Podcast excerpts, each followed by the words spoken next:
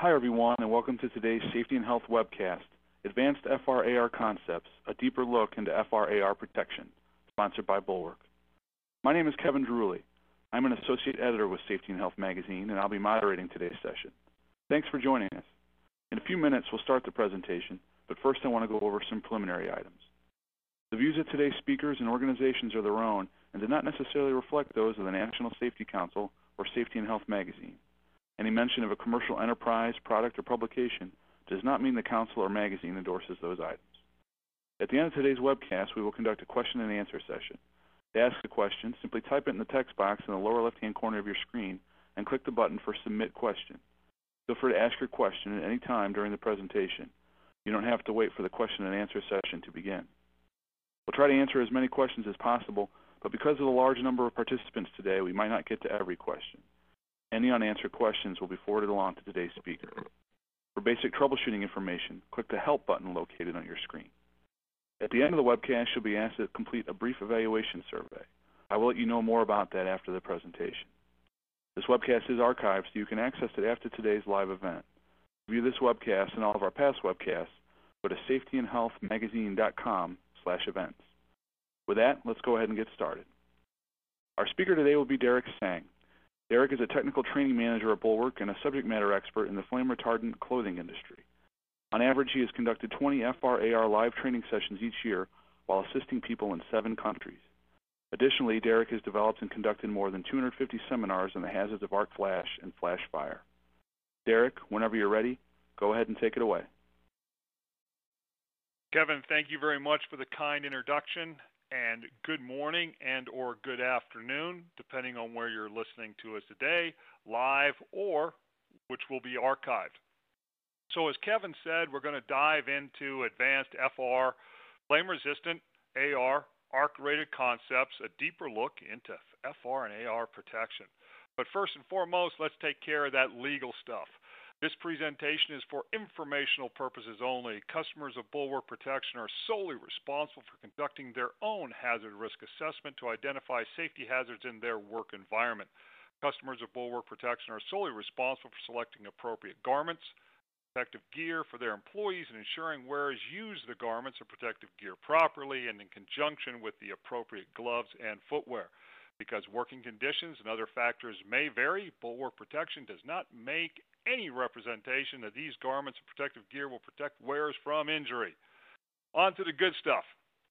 So, what's the premise today? I mean, when we look at webinars in and around flame resistant arc rated clothing, we usually get the standard here's what the hazard is, and there's a long talk about how nasty these short duration thermal events are, and here's kind of how uh, FR clothing works. It self extinguishes, protecting against you against burn injury and ultimately saving your life.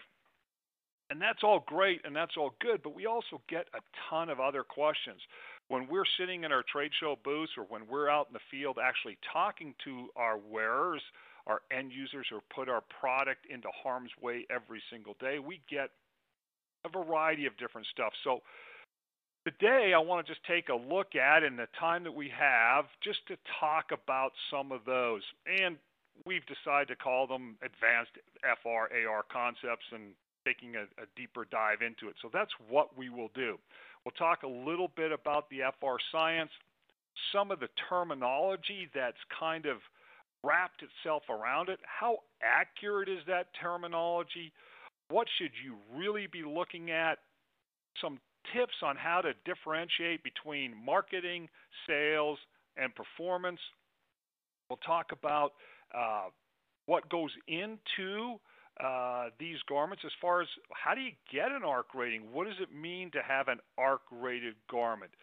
What's an ATPV? What's an E sub BT? Is one better than the other? We'll talk about what does it mean to be uh, certified by an independent source to be compliant to the NFPA 2112 standard and what you should look for if you have a flash fire hazard. And then, just briefly, in the time left, we'll talk a little bit about where the FR technology is heading. Uh, as Kevin said in the intro, uh, I've been doing this a long time. Uh, I sold my first FR account, worked on, on FR back in 1995, and I tell folks back then you could get any style, any color of navy blue Nomex coverall you wanted. The industry was relatively new from an industrial standpoint. Your fabric offerings were relatively limited. And we've come a long, long way in that time.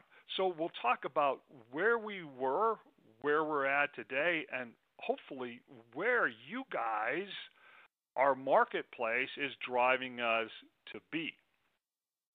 So my apologies right off. We use acronyms all over the place, and in many cases, we forget that not everybody speaks our language. So, a few definitions. You may hear the term fire retardant. Fire retardant means the actual chemistry, if the chemistry is necessary, to be added to a fabric and ultimately a garment to make it flame resistant. Flame resistant garment is the end result of what we're talking about today. So, flame resistance refers to the property of an article or material, fabric, plastic, uh, film, etc., where we've reduced its propensity to burn. Notice we said reduced, we haven't eliminated. Fireproof does not exist in shirts, pants, and coveralls. Uh, so, flame resistant, by definition, it self extinguishes. It will not support con- uh, combustion. It will not dri- uh, melt, drip, and add to the injury in a short duration thermal event. Arc rated, we've taken flame resistant fabrics and we have a, subjected them to additional testing to where now we can tell you it's been tested to an arc flash hazard and what your expectation can be uh, if you're wearing that fabric in, in that hazard we have used or kind of taken the two terms when we talk to them because people use them intermitting. So I say FRAR. Other people say ARFR. Flame resistant, arc rated. Everything has to be first and foremost flame resistant, or we can even additionally test it to become arc rated. All arc rated uh, garments, hence arc rated fabrics, are by default flame resistant. So that's kind of how we use it and how I use it Uh, when we're talking about FRAR fabrics that ultimately become FRAR garments. So flame resistant fabrics. Flame resistant fabrics have been generally divided into two groups in the past. And that's been carried over all the way where we are today. And you may have heard these terms and you may be comfortable or think you're comfortable understanding what they mean. Treated and inherent understand that at their core, at their inception, these are marketing terms. These are terms that were created to differentiate between one product category and another product category. If you look into them in and of themselves, inherently, it's a characteristic of the fiber, but inherent implies that it started out that way. Nothing on this planet started out as flame resistant. I apply enough heat to anything and everything and I can get it to burn. Uh, it may take a lot of heat in some cases, aka rocks, lava, etc.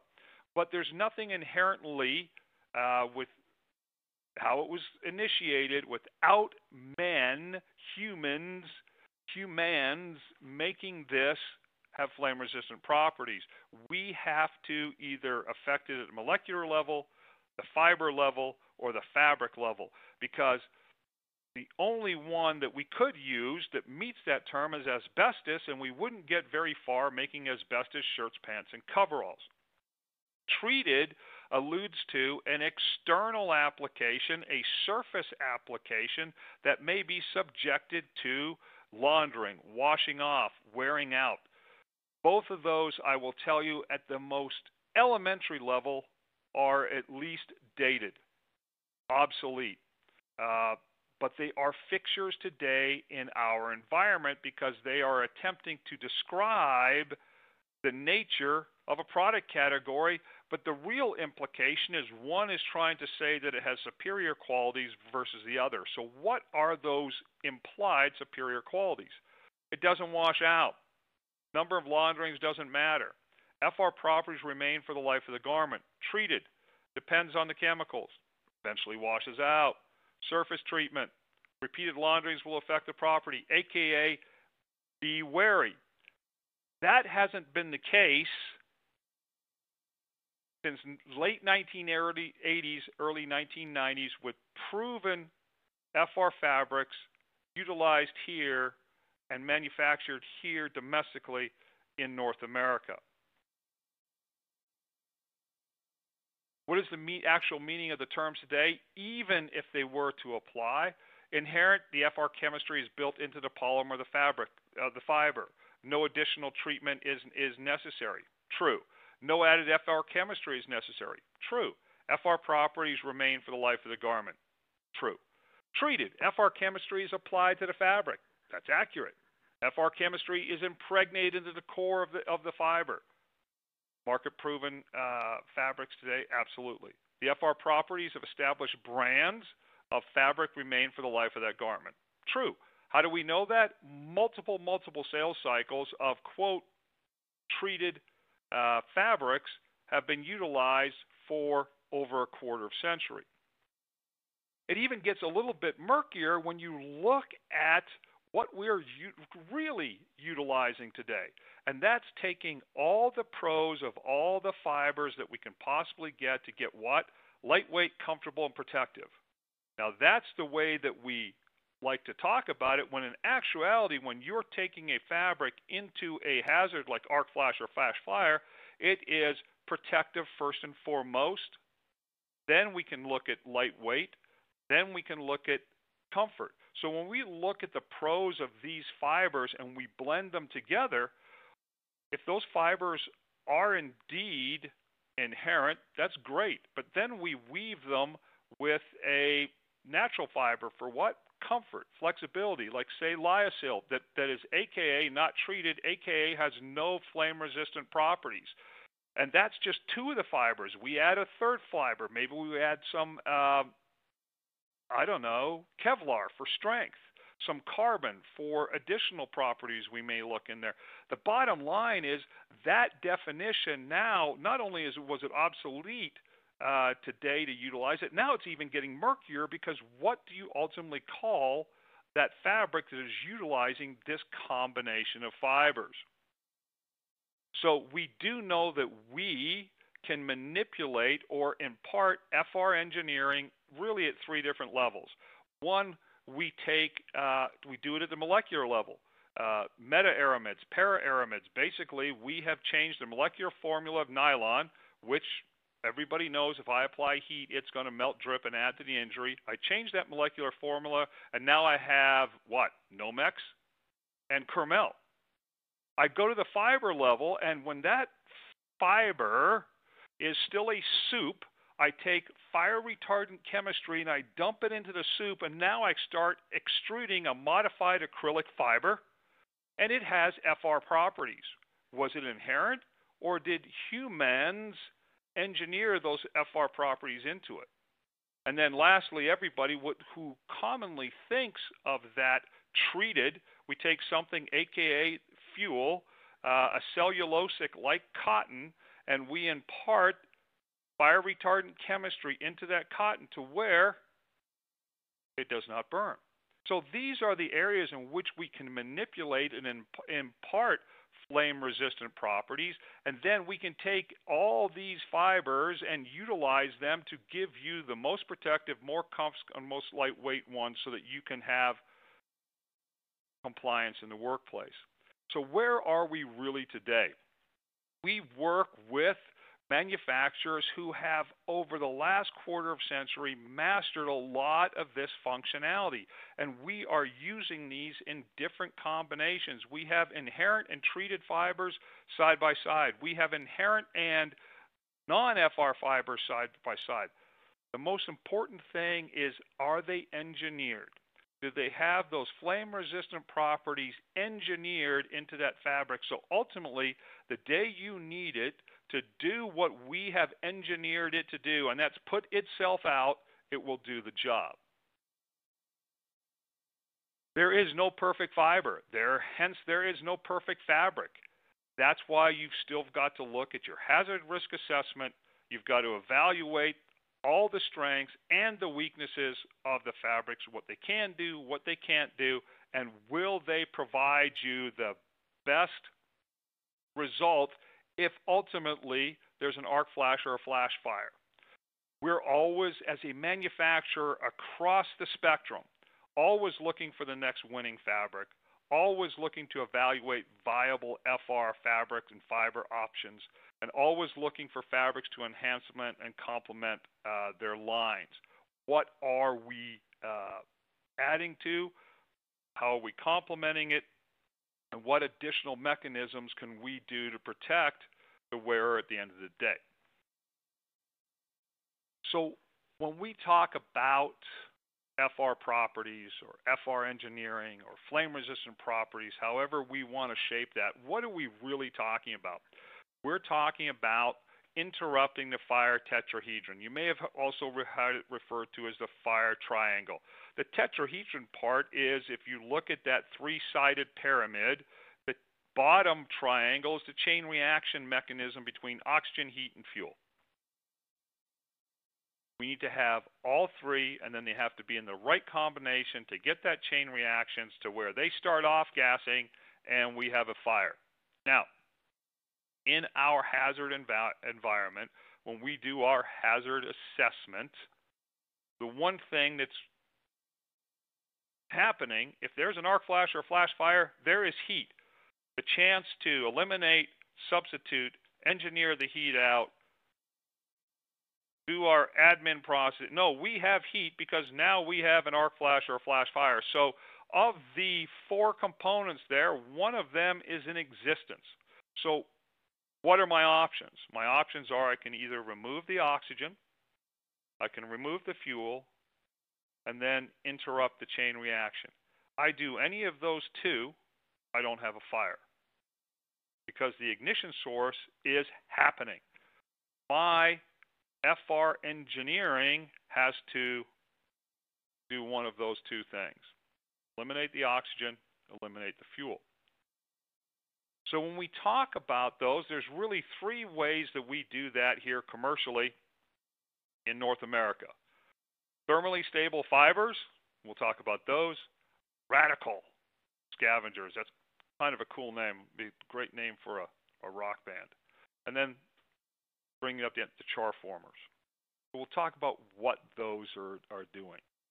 So thermally stable fibers, you know, you know them by their uh, commercial names. You've got Nomex, you've got Kermel, you've got Kevlar, and others, and the generic forms of those uh, aramids and that aramid family.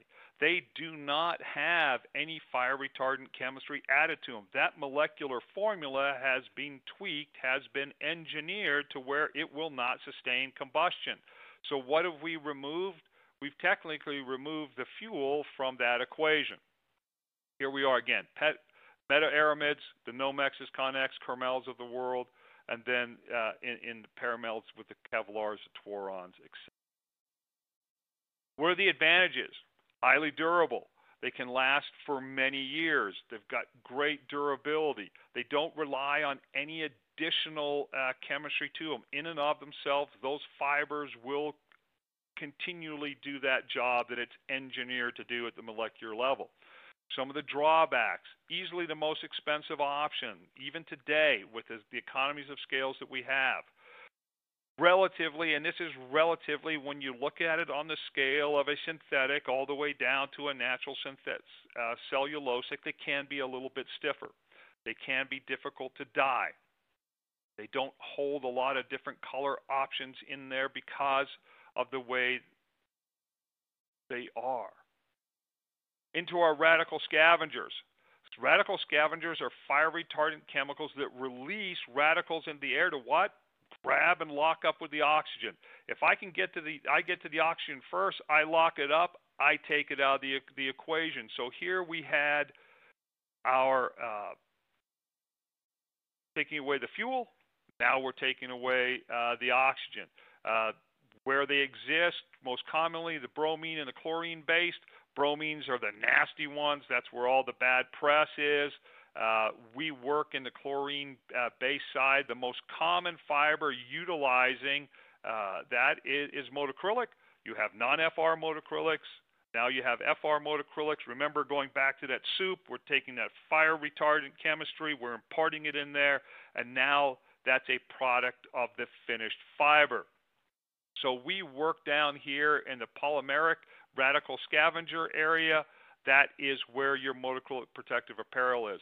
Up here in the nasty textiles, foams, plastics, and other molded materials are bound with that bromine based one. That's where that off gassing and stuff, and especially when you talk to our firefighting community, when they're walking across fire sites and they're knocking them down after the fire's gone and they're getting all that off gassing, that is a lot of where their concerns and stuff come in. Advantages very good flame resistancy. Uh, they're generally easy to dye and process and work with. EFR, obviously, from being a fundamentally part of the fiber, no additional uh, finishing is necessary. Drawbacks modacrylic, unfortunately, very weak fiber in and of themselves. Other support fibers are needed to make uh, really functional, good, commercially viable garments. So you have that uh, mixture of protection, comfort, and then ultimately, you're paying a lot of money for these, so you want them to last. So we need to blend and uh, take other supporting fibers that are going to give some strength to those uh, modacrylic fibers in and of themselves. Last and definitely not least, we have our char formers. Uh, these are phosphorus-based char-forming additives, and they work really in a couple of different ways.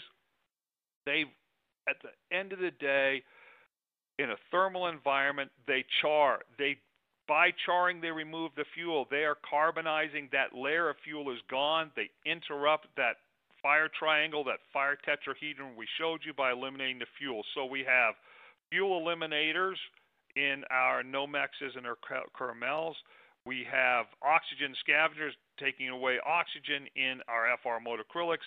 And here we have cellulosics that have FR treatment that also allow it to remove fuel from that fire. They work in a couple of different ways. I'm sharing this only because people think this is a relatively easy process. They think there's some bath out there where these fabrics just go in for a little dip, they come out the other end, and, and we're applauding and saying you now have FR properties. Mastering this process is not simple. It is complex. It has to be done right. The good thing, as I said here domestically, here in the U.S. for over 25 years, we have been doing that. We have good, strong processes that create commercially successful products for a quarter century. There's really two ways that it's done here today in the U.S. We have an ammonia process where we use ammonia gas to help bond uh, with that uh, cellulosic fiber, or we use a thermal process to help that curing occur. So we're curing with the ammonia gas, or we're curing with uh, a thermal oven. We then make sure that it goes through an oxidization process so that reaction is what? Irreversible. The polymer does not unzip. It bonds and binds with that cellulosic. It's not leaching out anywhere. It actually becomes part of that fiber matrix. And then we finish it in a multitude uh, of different ways. The bottom line, the key takeaway in this when we look at our char formers is it is a legacy fabric. By legacy, we've been utilizing this technology successfully in thousands and thousands and thousands of uh, folks in hundreds of incidents since the late 80s, early 90s, and here we are in 2020. So the technology is sound and it's been proven, as have the others. So the advantages, cost effective, it's comfort properties, you're capturing all those strengths of your uh, cellulosic, or in this case, primarily cotton that we're talking about. Dyeing and finishing, relatively easy to do.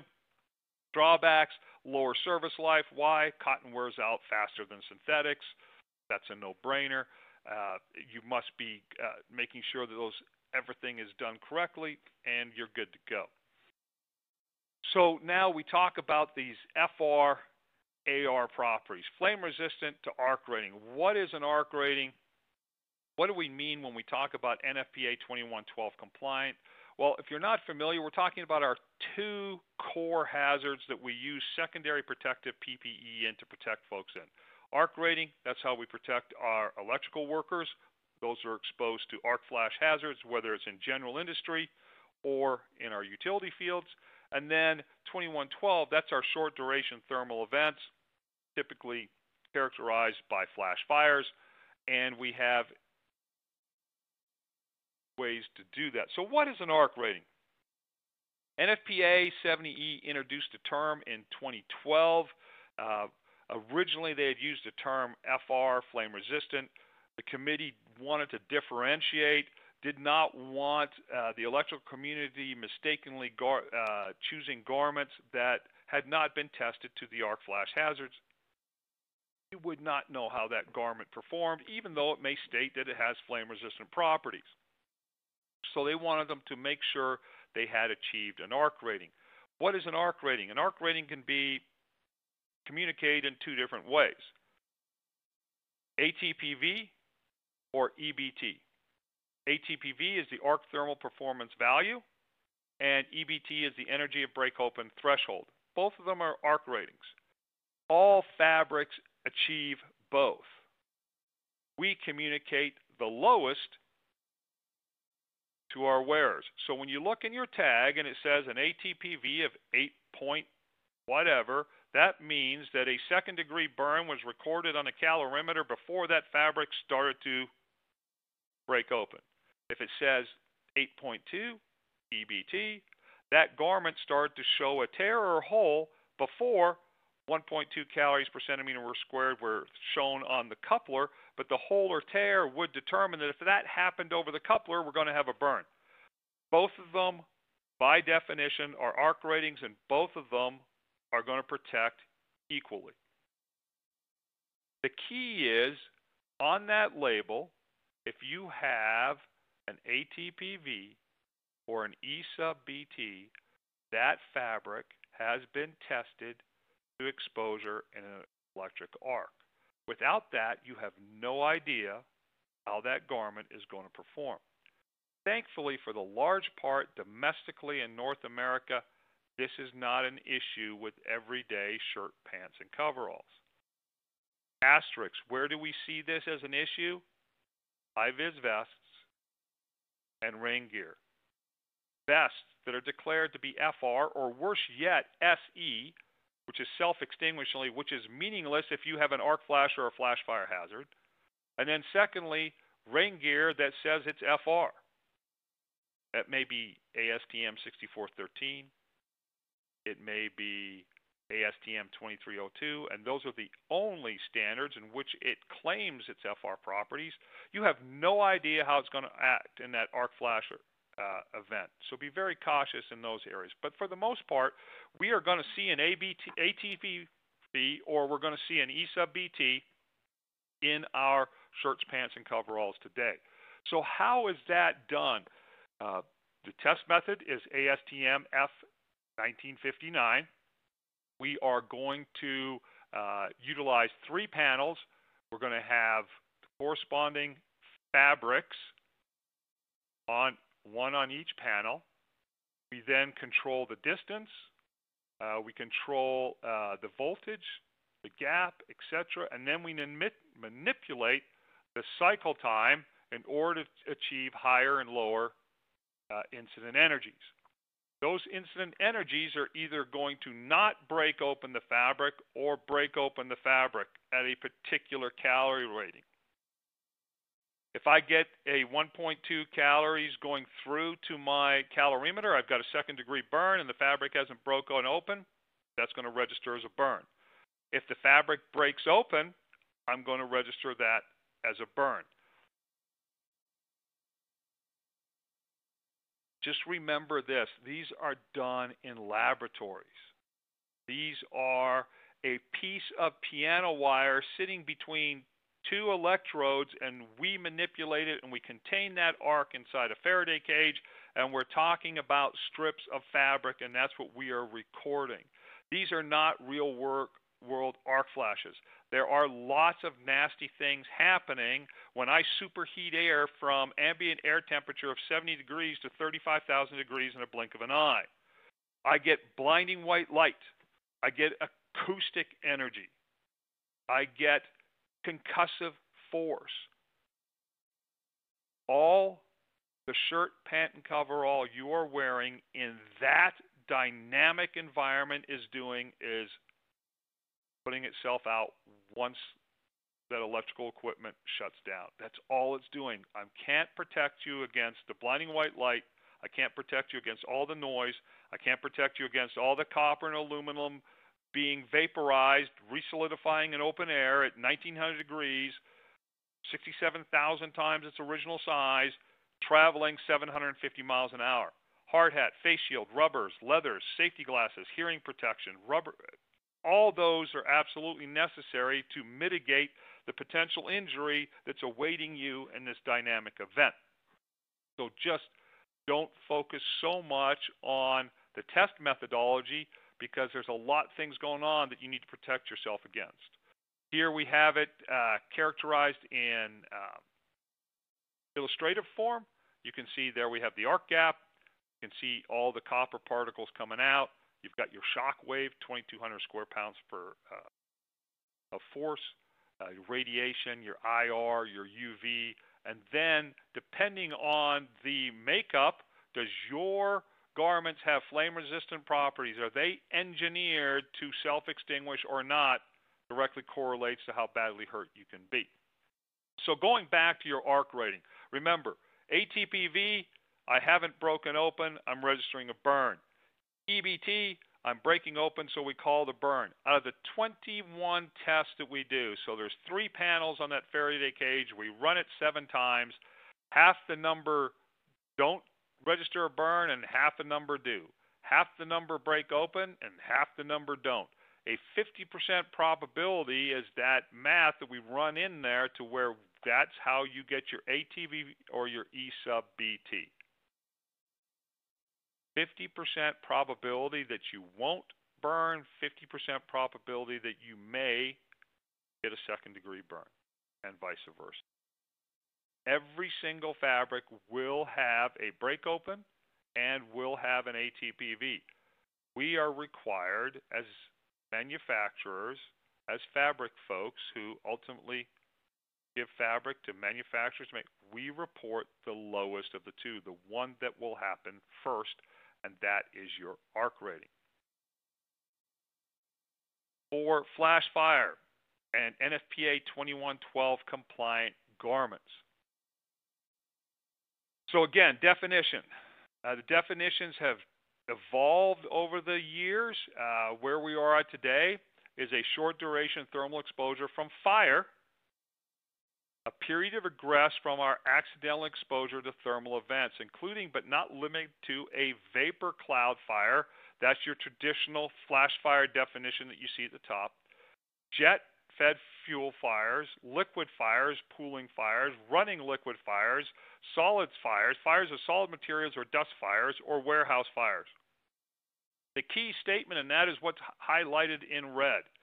If your hazard in your facility does not make egress easy, something that can be done safely and quickly, then single layer shirts, pants, and coveralls designed to protect in this definition are not for your hazard. Typically, what we're looking at are flash fire hazard. That's a type, a type of short duration fire that we just defined below that spreads by means of a flame front rapidly through a diffuse fuel such as dust. Yes, dust, combustible dust is a flash fire, gas or vapors of ignitable liquid without production of damaging pressure. I differentiate that because I always get the question, well, our hazard is six to eight seconds. Don't wear single single layer shirt, pants, and coveralls. We can't egress. We're in a well hole. I can't egress for six to eight seconds. Don't wear single layer shirt, pants, and coveralls. This is designed so that you can egress through the dynamics of that short duration thermal exposure safely. If it's a if it's fire under pressure, you physically can see that jet fed fuel fire and egress away from it. If it's a pool, you can get out of the pool. If it's in a warehouse, you say fire, you can egress because you're not in it. If that is your hazard, then yes, single layer shirt, pants, and coveralls will benefit by mitigating the burn injury because why? They will self extinguish once you egress to safety away from that thermal energy. So when we say a garment is uh, NFPA 2112 compliant, what are the requirements of that? Well, just briefly, it's a means of certifying fabrics, findings, and facilities.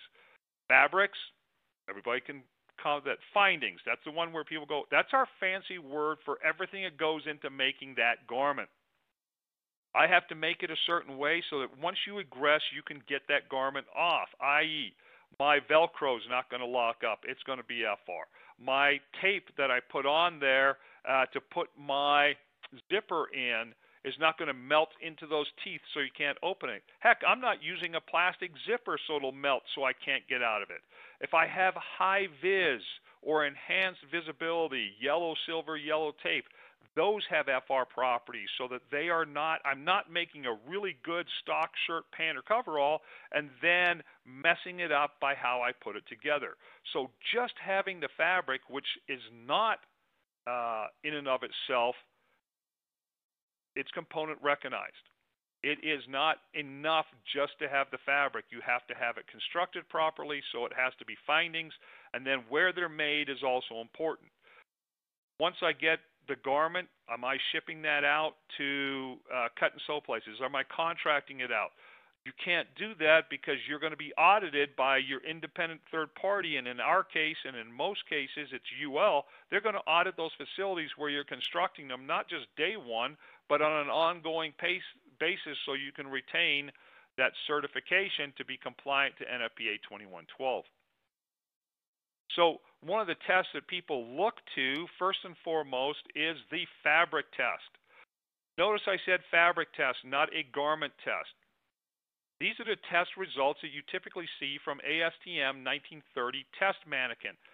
When we are constructing garments, when we are evaluating fabric, the demarcation line is less than 50% body burn. But remember, these are for us to start evaluating fabric. The first thing to notice is the heads on these mannequins are completely consumed. Why? They're not protected. That 7% of that burn number down there is never protected. And that is communicated in this uh, test results. The other thing is, is there are no pockets. There's no additional uh, chest pockets, rear pockets, side pockets, cargo pockets, double layered knees, double layered elbows, gussets, collars, anything, placards, all that where there would be additional protection in a commercially viable garment are not utilized or taking into consideration here because we are just using a single layer fabric to determine these results. So, what's my point? Basing your uh, specification or your decisions on which one is better, make sure that you're not just using ASTM 1930 testing. It can be part of that, but it should not be the end all to say that 34% versus 14%, 34 is worse than 14 by the standard, they're both equal. Why? It's a pass fail standard. They're both less than 50%. Both those fabrics would be considered passing and we haven't even started constructing shirts, pants, and coveralls yet. In fact, in the standard alone, it tells you not to utilize ASTM 1930 uh, test protocol for specification purposes. Uh, it's a jet fed fuel fire, first and foremost. It's not a flash fire. Secondly, it does not take garment design into consideration with the test results. Garment designs that provide different areas of body con- coverage are going to give you different results. So just remember, fires are fuel fed. They are relatively static for the most part, aka I have a structural fire, it's contained within the structure. Uh, it's normally either by planned, I mean, there it is, uh, or I know about it, it's happening. A multi-layer protection is needed. Most importantly, we need to protect highly sensitive areas. What are those? Feet, hands, face, and we also have to breathe. So extensive uh, PPE is needed when fighting fires.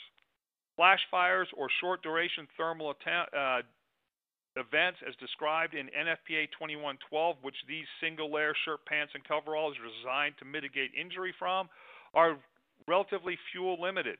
Why? It's diffuse fuel in open air being rapidly consumed.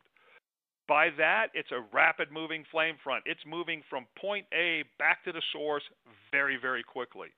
Uh, it is secondary protective. Why? Because we are wearing these flame these garments with flame resistant properties for the chance that there may be a thermal event. We're not wearing them because we're going into thermal events. And typically, respiratory protection is not going to be needed because, again, these are going to be very, very short.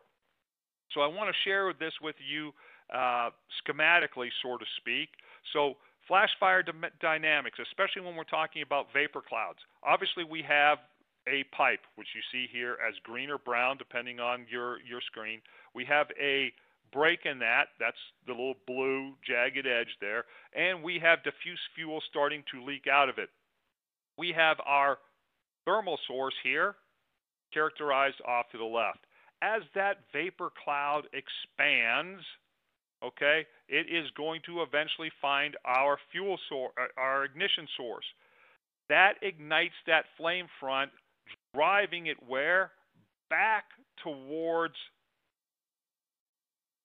the origin. It will circle around and fully consume itself until what? As long as there is fuel within that broken pipe and it's still, we will have a fire. We go from the horizontal, the flash fire, to the vertical, where we now have a fire. That is what we are protecting you uh, against. So when we look at that test dynamic of three seconds 360 degrees and 60 seconds of data collection to evaluate those single layer fabrics. When we look at the event in real time in the real world, here we have diffuse fuel, in this case propane, going to the left, and in that circle you have your ignition source just at the end of the picture. As it ignites, it's already moving, consuming that fuel dynamically within, if you look at that, from 0 to 0.22 seconds, I've moved from as far left as that ignition source as you can see as I'm starting to dynamically move across the view front. Then we're completely out of the picture because we're way back off the screen where the source is, and that whole event took 2.06 seconds. What's my point? Remember, it's a laboratory. We are testing fabric in a laboratory for a full three second exposure, exposing that mannequin at 360 degrees, trying to get a feel for how much second and third degree burn can accumulate under those very, very uh, severe conditions. So both ASTM 1959 for arc flash laboratory, ASTM 1930 for flash fire not laboratory. They are, they are not real world. They are a way for us to evaluate the performance of fabrics that we ultimately cut and sew into garments that will be built to protect you in the real event. Remember, certifications and test results are on that fabric on that day under those conditions, and I hold that certificate really for as long as I want to keep cutting and sewing that fabric. So the real thing is is look for market proven performance. Look for fabrics, look for manufacturers and combination of fabrics, manufacturers and end users who have used them through multiple sales cycles to look for what is proven and will do the job in the worst case scenario. So really know your supply chain. It's important to invest the time and effort uh, I struggle with folks who are making purchases sight unseen. I struggle with folks who look at packaging and it says FR on it and they take it at uh, as fact without doing any additional research into where the certifications, who's certifying it, what documentation can you get, can I verify the test results? If anything breaks down on that piece of PPE, that life saving piece of equipment, don't implement it. Any reputable manufacturer today can easily provide that chain of custody, that hierarchy of control, so to speak, as far as how did they get that from fiber fabric all the way to shirt, pant, or coverall, and it should be easily communicated with your supply chain. So before we take time for questions here, where are we going? Where are we getting with these smarter flame-resistant uh, arc-rated garments? What is the future? And really, the future is coming from our wearers. It's coming from you that are that are watching this webinar. You're driving our supply chain. You're driving the fabric folks, the fiber folks, the garment folks to do better. Make them lighter, more comfortable, more protective, and do all these things. Why? Because if I can get it lighter, more comfortable, and it can still do its job, I'm going to have better compliance, better end user buy in, all those buzzwords uh, that we deal with. So, what is happening out there? Well, comfort is dramatically improving.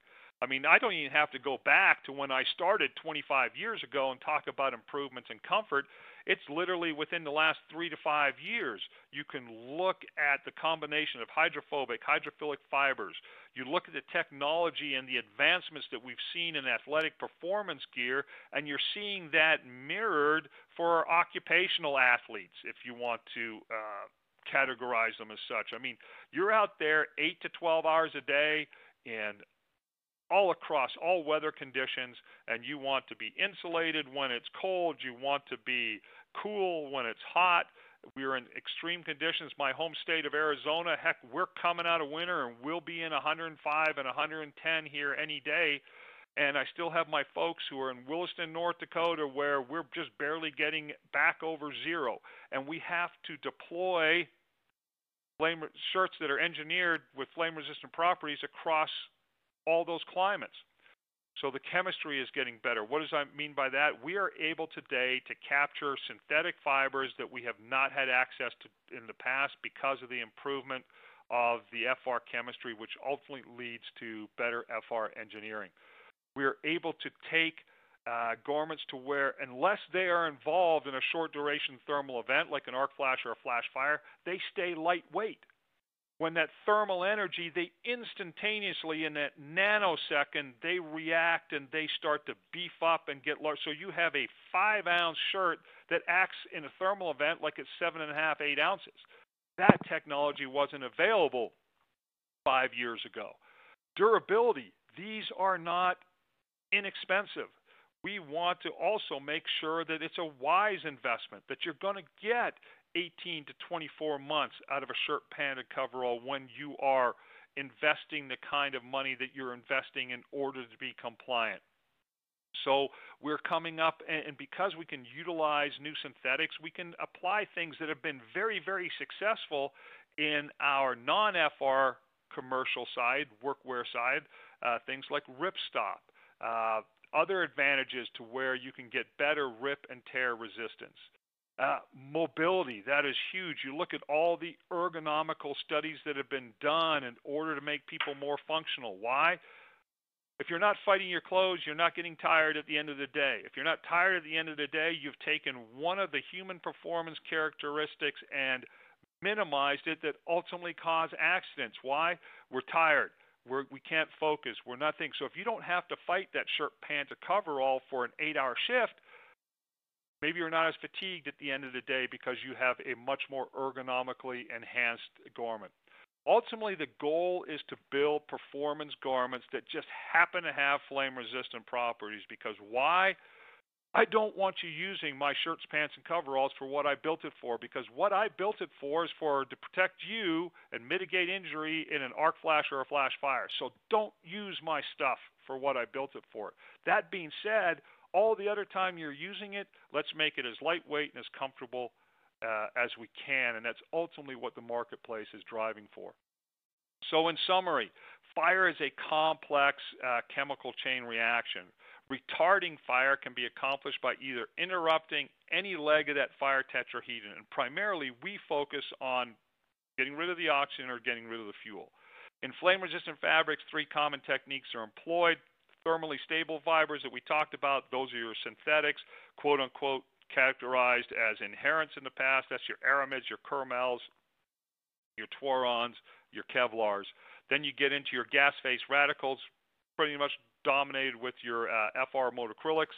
And then solid phase char formers. Those most commonly known are are your cellulosics, aka your cottons, your your uh, 8812 and your 100% cottons, and all the different combinations that have evolved since. Each of the flame resistant fabric strategies has advantages and drawbacks.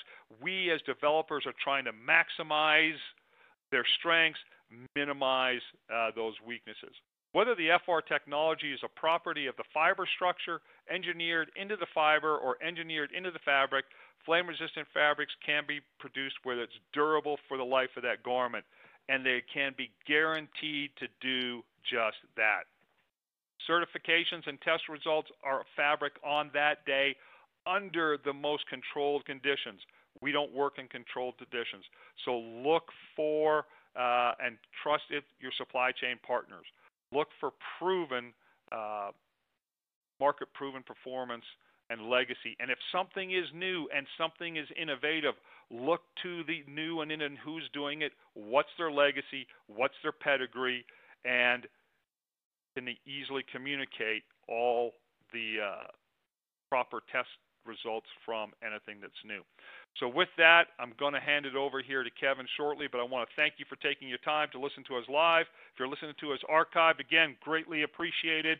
With that, uh, any questions we don't get to today, Kevin and his team will definitely get them to us, and I'll do my best to get you your answers. And with that, again, thank you very much. All right, Derek, excellent. Great job. We thank you, as always, for your insights and expertise. Uh, before we do start the Q&A, just want to remind everyone of the evaluation survey that we're asking you to complete. The survey should be appearing on your screen now. We really value your, your input because it helps us improve future webcasts. If you don't see the evaluation survey on your screen, please turn off your pop-up blocker. You may also access the survey by clicking the survey button near the lower right part of your screen. And with that, we will get to some questions. First one says, I work for a global organization that utilizes FRC and approves various FRC based on the fabric. Is there a global list of agencies that certify FRC? There probably is. I will tell you there's the predominant one that I'm most familiar with, and that's what I answer to here, is Underwriter Laboratories. That's UL. Uh, so when you see us uh, in, in us, and I mean North America, probably predominantly, you're going to see UL logo uh, for uh, independent third-party verification, specifically for us in 2112. Uh, we do see other organizations like the CE logo that you'll see uh, utilized in Canada and Europe. There's EN. So there's there's probably a, a place, and again, I hate to default to it, but our good friend, the Google box, if you type that right in there, uh, I'm sure that it would spit up a much more concise and complete answer than I just gave you, but that's what I'm aware of. The next one What's the impact of the treated fabric chemicals to the environment? How do you responsibly dispose of these garments? Really good question. Uh, usually we get that in and around things like our uh, PBDEs, uh, other very uh, topical uh, questions in and around what goes into it. First and foremost, the nasty things like PBDEs and that have never been utilized in North America that I'm aware of of any uh, fabric manufacturers utilizing that for uh, flame resistant technology. It does not, it has not been used, and I'm not in the past, and it's definitely, definitely not being uh, used today. There is some uh, concerns and, and talking to when we look at folks to be transparent when you look at things like formaldehyde. Uh, to give you an idea, in the commercially viable stuff that's utilized here, again, without knowing everybody, but the most common ones, the the levels are so low that they're really technically not even on SDS sheets. They're communicated mostly as a courtesy. Uh, Prop 65, California, they're not recognized as high enough to even report. Uh, so we go to extreme lengths when we look at that category of uh, FR engineering when you look at taking something that is fuel and you look at converting it to where it has flame resistant properties, the ability to uh, self extinguish, they do take uh, a lot of those things into account. They're constantly refining and uh, improving uh, that technology. And I can just say, based on the time that I've been involved, a quarter century, we have not seen any significant uh, deterrent to that side effect, however you want to label that from an environmental standpoint, from a user standpoint, from a cut and sew standpoint, and it's been monitored extensively for a lot of years, and there just is uh, not anything that I can see or I've heard of that, that's been documented on that as far as a uh, safe source. Is the garment able to be pressed without affecting the FR properties? Yes, as long as that pressing takes uh, effect at under 400 degrees.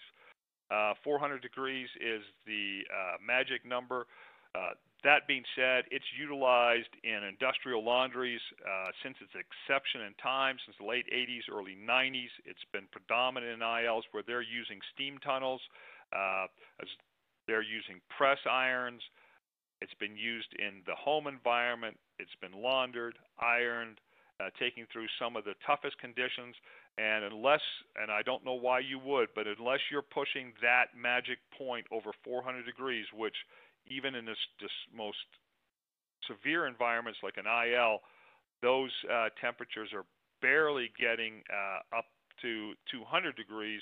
Uh, you have you're well within your safe zone. You're not going to activate uh, its FR engineering in uh, a normal environment. Can different brands of clothing be worn together for protection? Absolutely. Uh, the only caveat, the only asterisk that would be thrown into that question is as an electrical person, if I'm looking to get a combined arc rating for my layers, my outer layer and my base layer, I have to test those as worn. And the only way that competitive fabrics, uh, you would know what those are, is you probably have to go to an independent third party to get that testing done. If it's bulwark over bulwark, we probably know that. In fact, I think we have over 300 different combinations of bulwark fabrics that we can tell you what that combined arc rating is. If it's bulwark over Carhartt, Carhartt over Ariat, uh, DriFire underneath uh, NSA, any of the you're typically not going to know because as manufacturers, we're not going to test competitive products. Uh, our friends at uh, eHazard and Arcwear, and if you talk to Hugh Hoagland, he has a library of the stuff that he's done over the years. If he has your layered combination in there, he'd probably be more than happy to share that with you. If not, he'd probably be more than happy to take your layered combination next time he's heading up to Kinectrics and get you the results. For our flash fire folks, two layers of FR are better than one layer of FR. So if you're wearing a lightweight coverall and you're wearing a lightweight base layer underneath, you're just better protected. You're not going to have a more or less uh, combined effect in the flash fire because that's not what it's t- tested to. But two layers are always better than no. So big picture, competitive fabrics worn uh, together in a system, two layers of FR, two layers of AR are always better. If I want to know what my combined arc rating is with my base layer and my outermost layer, you have to test them together. And if they're competitive, you're probably going to have to go out and independently get that verified. We've got time for one more question, and it relates a little bit to some of what you just spoke to. Are all flame-resistant garments arc rated? Great question. Way back, I think about 45 slides ago, we went through our, our definitions briefly. Uh, when I opened up, I talked about FR and AR. The reason I use AR after FR is because what happens first is flame resistant. additional testing to determine its arc rating. Arc rating means it's actually been tested in a simulated arc flash so you have some semblance of how it's going to perform. If it just says FR and there's no ATPV, no E sub BT in that labeling, you have no idea how it's going to act in that arc flash. And remember, it's not just the arc. You've got concussive force, you've got molten metal, you've got all these nasty things happening. And if you've never tested that fabric, you've never tested that fabric matrix up in inside that hat, you have no idea whether it's going to do what you want it to do, and that's self-extinguish once that thermal event is is gone. Not melt, not drip, and not add to the injury. So again, uh, all AR fabrics are FR, not all FR fabrics are AR. Hopefully that helps clarify it. Oh no, it, it certainly does, and we uh, we thank you for, for that answer and, and all the others. Uh, unfortunately, though, we've run out of time. Uh, sorry that we didn't get to everyone's questions, but as Derek indicated, all of today's unanswered questions will be sent along to him. Um, once again, we hope you take the time to fill out the evaluation survey on your screen and give us your feedback. Uh, with that, we end today's Safety and Health Magazine webcast. I'd like to thank Derek Sang, everyone at Bulwark, and all of you who listened in. Thanks, and have a great day.